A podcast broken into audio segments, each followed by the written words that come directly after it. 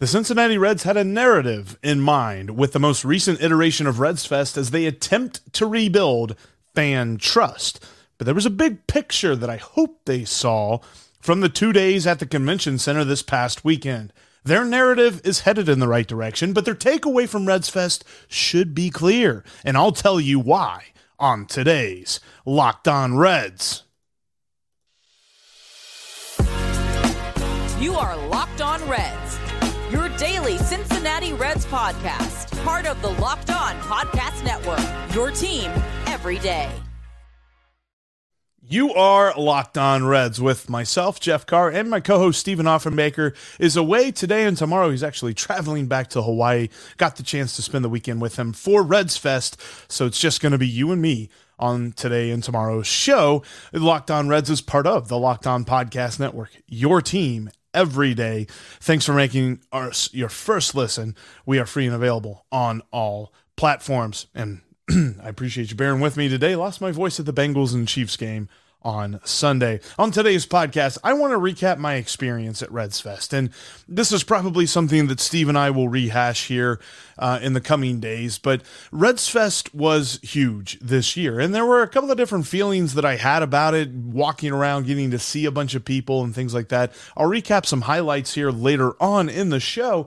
But there are two big things that I took away from this the narrative that the Reds had and the feeling that they should have gotten from the event. And that's where I'm going to start because for me, the big picture of Reds Fest is that Reds Country is pleading for a winner. We want to believe, we are ready to believe that the Reds know how to build a winning team, but we're not going to be patiently waiting for many more years. This is something that has gone on to the point where there's plenty of fans asking, What's the point? What are we doing here? What are the Reds trying to accomplish this year, if not to win?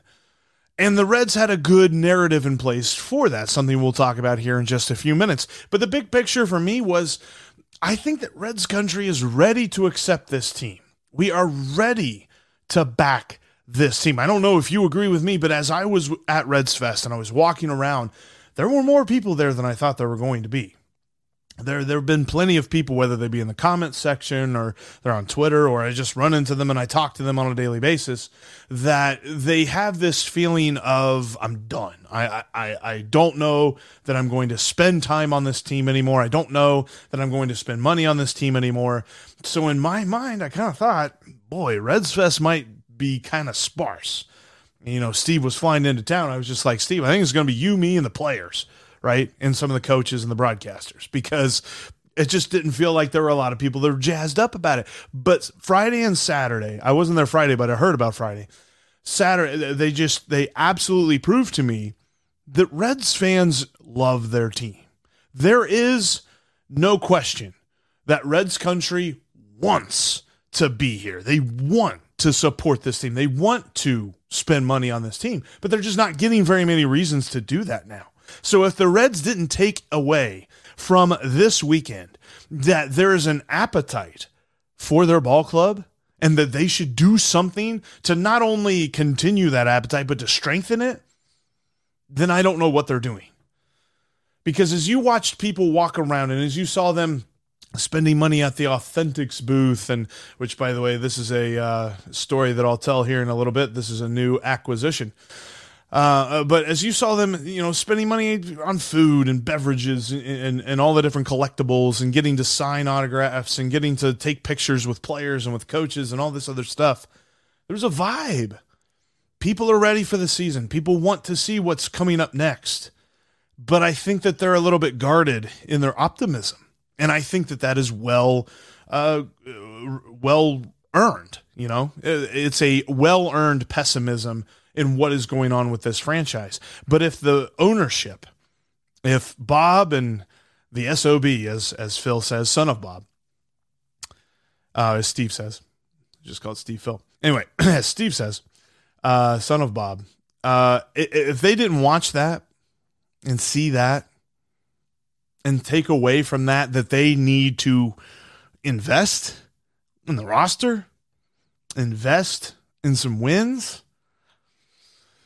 I, I, I can't help them. And, and look, they're not going to go out and spend big money. They're telling us in, in, the narrative that we'll talk about here in a little bit, they were showing us their plan. And, and they've told us before they want to draft, they want to develop, they want to build from within. But they must understand that all 25 guys, all 26 guys are not going to come from draft picks. They're not going to come from guys who they bring up through their minor leagues. They have to trade well and they have to sign well.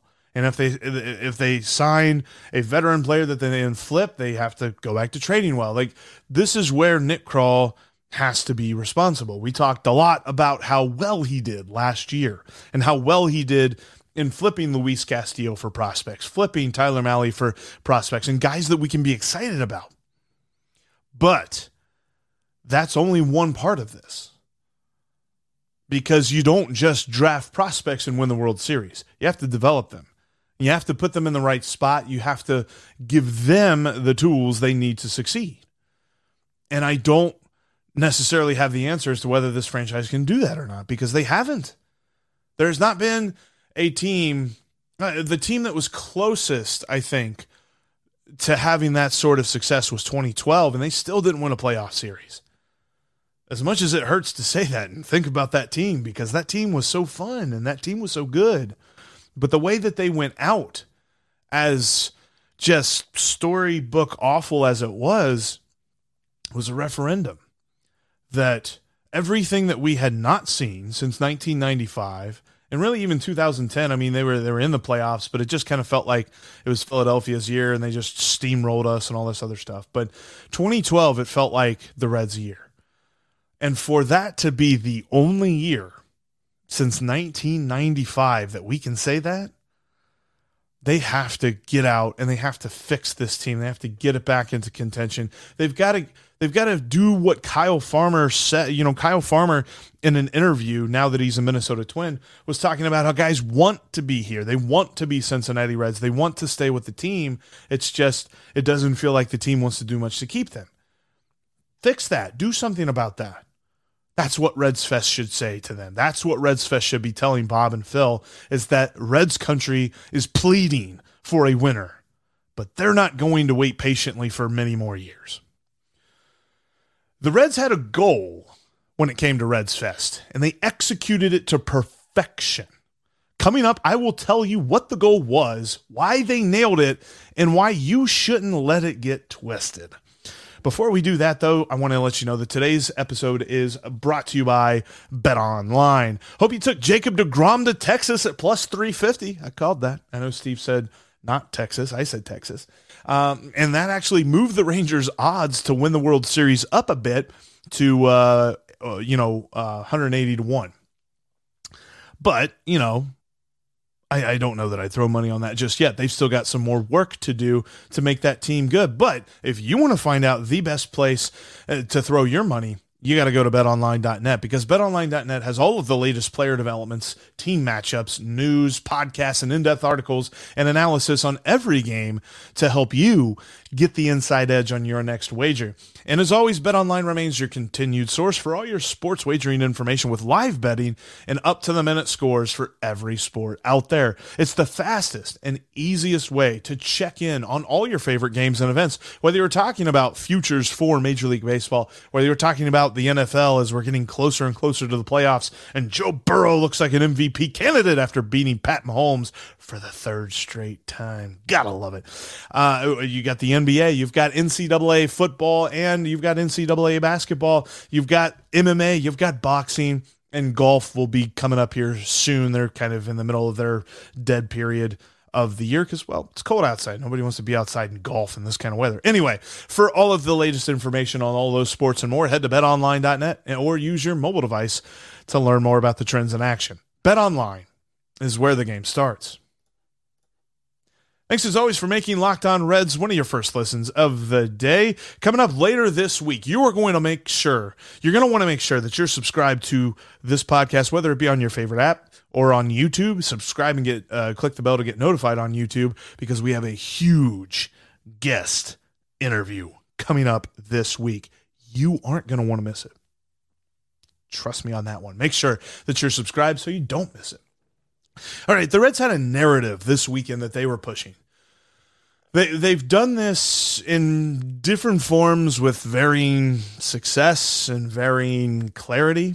Uh, we've talked before about how the uh, the PR needs some work, but they've been trying to tell us how they're going to run the team moving forward. Now, this is not me saying that I agree with the narrative or that I agree with their direction. This is me saying that the Reds did a very good job of presenting this narrative this past weekend, and that is that the Reds were featuring the future as much as they could, and they did a really good job of presenting it on stage. The talent, uh, the, the, the challenge to this is obviously going to be getting the talent to perform on the field because you know, they don't play baseball on a stage, at least not Major League Baseball.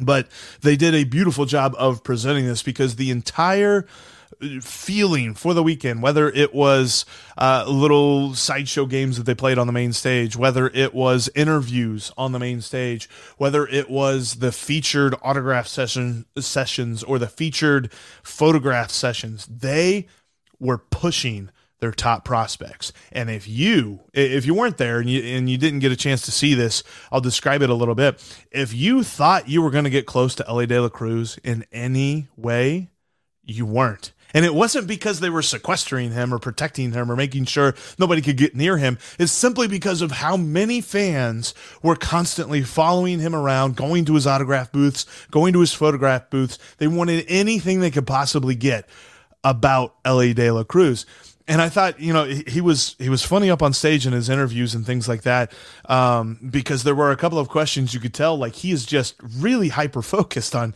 getting to the major leagues, and you know he was up on stage with Tyler Stephenson and with a couple of other guys, and they were asking him things like, "What's your favorite area, Cincinnati area food?" or "What's your favorite uh, your favorite sports team in Cincinnati that's not the Reds?" or something like that, and and Tyler Stephenson very emphatically talked about the Bengals and how much he loves the Bengals.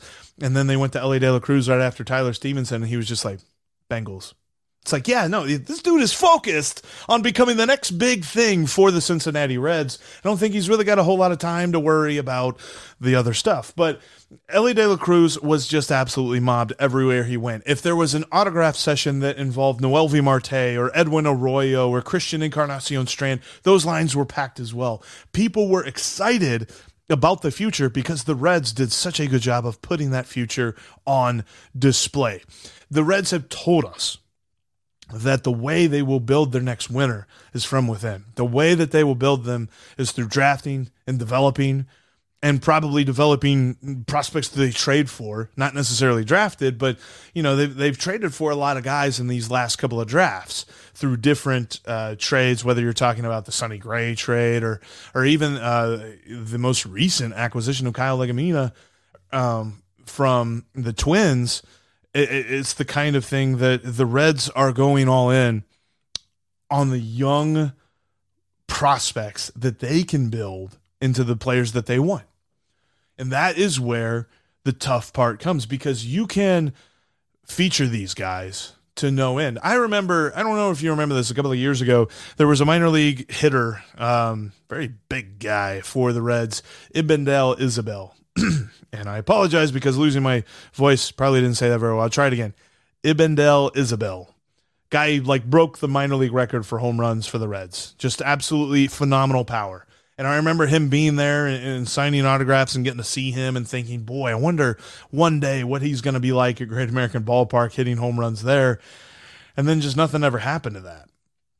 So there's something to this about pushing the future. They themselves are also kind of pushing their chips all in because they based an entire Reds Fest around these future players. They did a very good job of it. They, I, I feel as though I know more about them. I think if you're a casual fan who doesn't necessarily pay that much attention to the minor leagues, but you went to Reds Fest and you heard some of the things that you got to hear in interviews and and different, you know, uh, kids only press conferences and things like that with guys like Christian Encarnacion Strand and Andrew Abbott and Lyon Richardson and, and the different guys maybe who aren't even on the top 10 or top 15 lists, but the Reds still did a good job of featuring them. You got to know them a little bit and you, and you got to think, okay, I think I get this guy. Like I, I he seems like a good guy or something like that.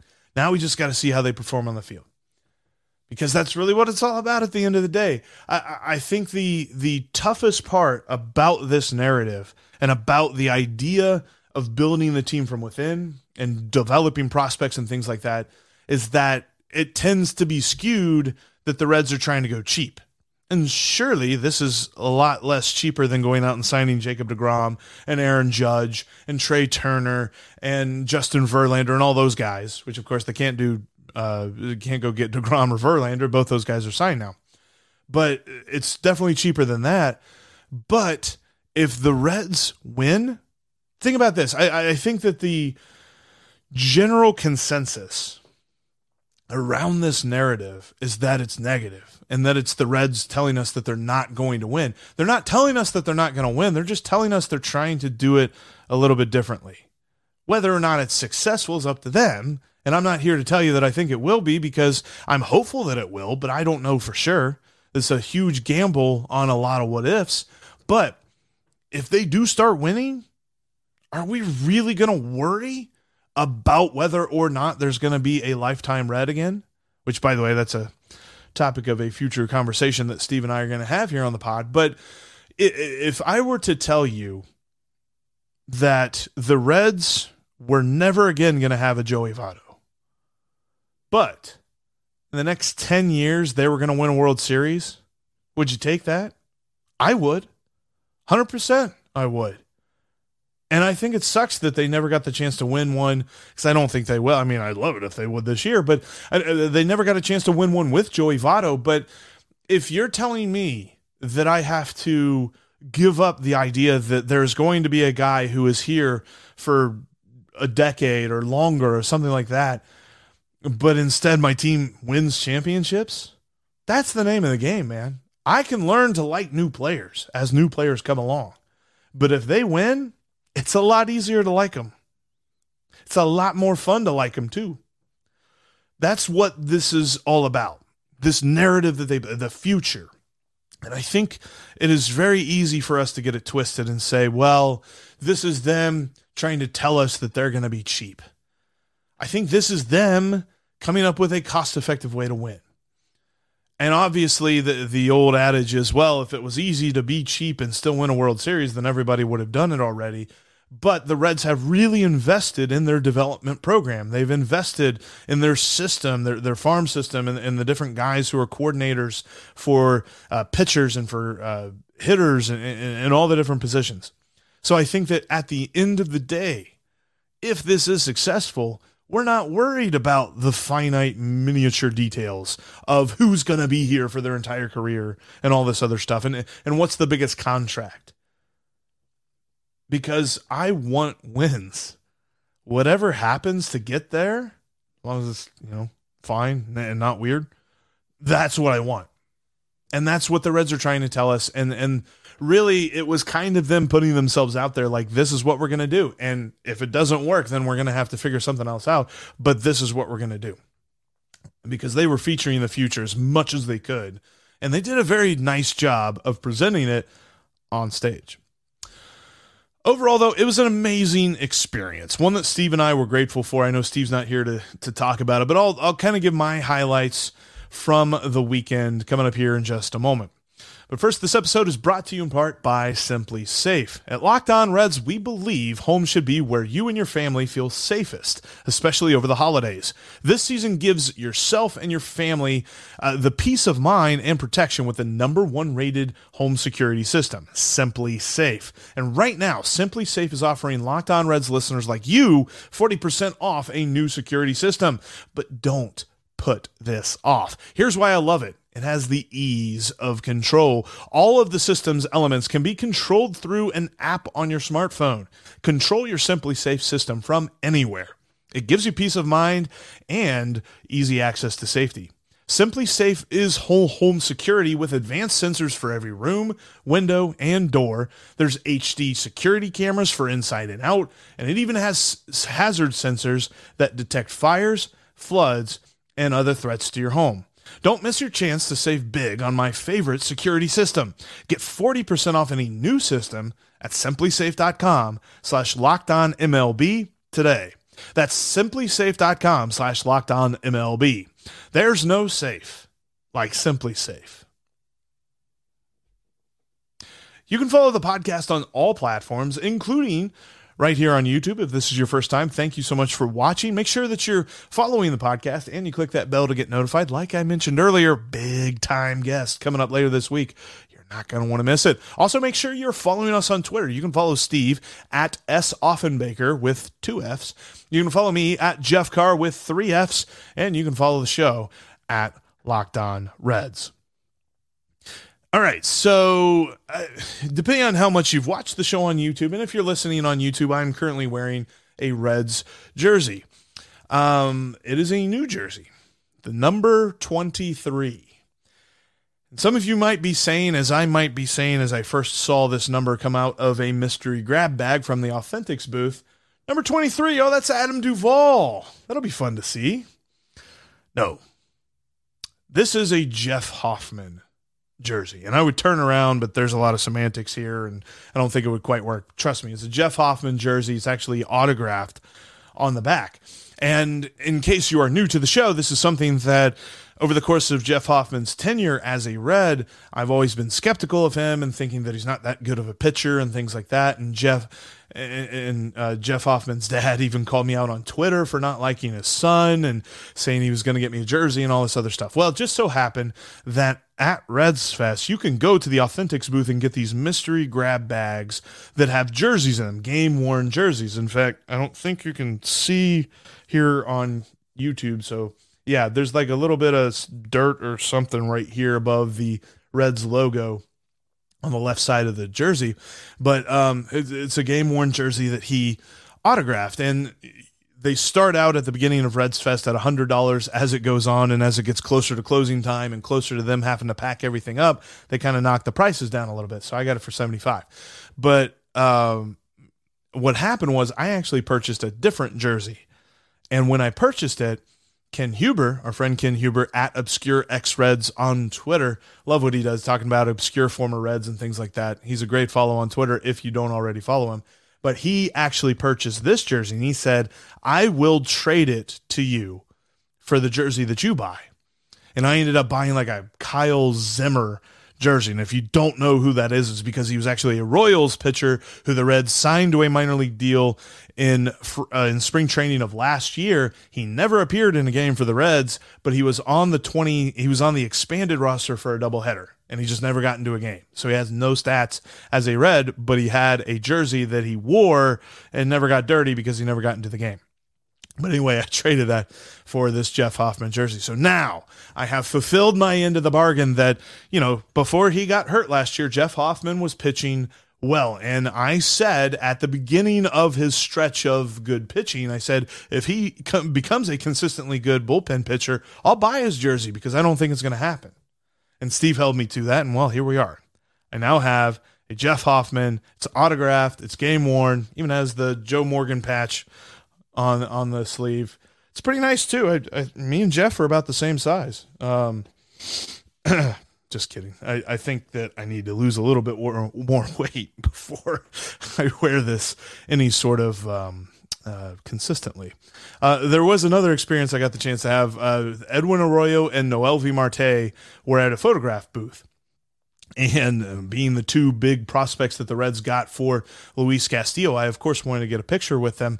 But as I asked, uh, or as we got done with the picture, I turned around and I asked uh, Edwin Arroyo a question because we know the power that Noelvi Marte has. We don't necessarily know what Edwin Arroyo has. And I said, uh, Edwin, uh, who do you think is going to hit the longer home run? You or Noelvi Marte?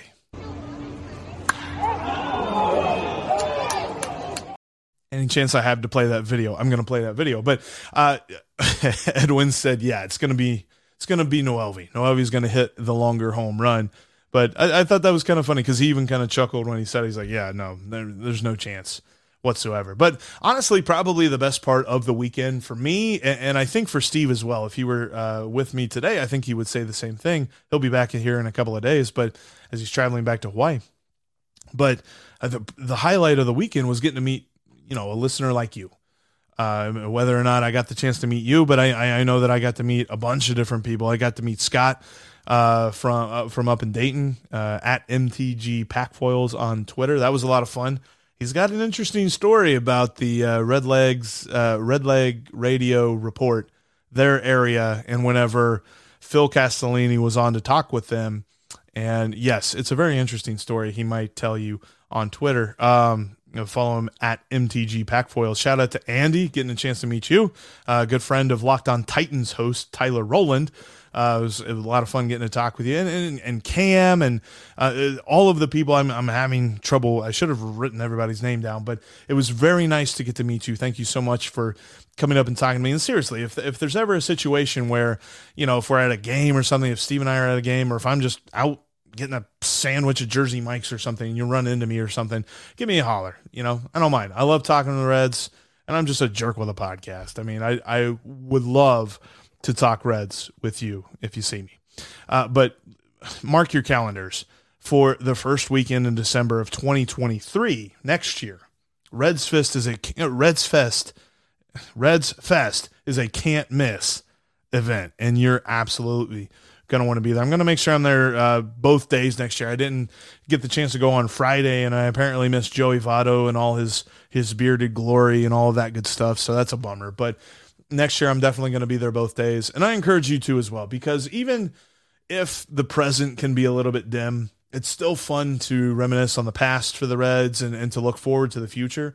But hopefully next December, we'll be talking about a busy off season for the Reds because they're going to have a lot of room with which to maneuver. And I, I kind of want to focus on that on tomorrow's podcast and how this offseason leads into that offseason.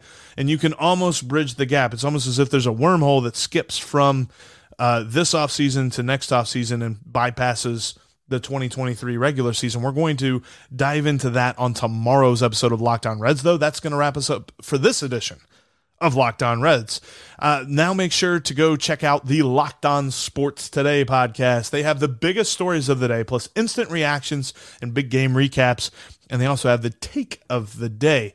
I think you'll find a very interesting chat with Jake Liscow from Locked On Bengals about just how much the Cincinnati Bengals own Patrick Mahomes and the Kansas City Chiefs. That's Locked On Sports Today. It's just like Locked On Reds. It's free and available on all platforms, including right here on YouTube. As we go through the offseason, Reds Fest is over. Unfortunately, I love Reds Fest, but it's now past. We are into the winter meetings, and there's so much to do for the Reds. And you're going to be one to lock. You're going to be you're going to want to be right here. I got through the whole pod. Uh, you're going to want to be right here with us and be locked on Reds every single day.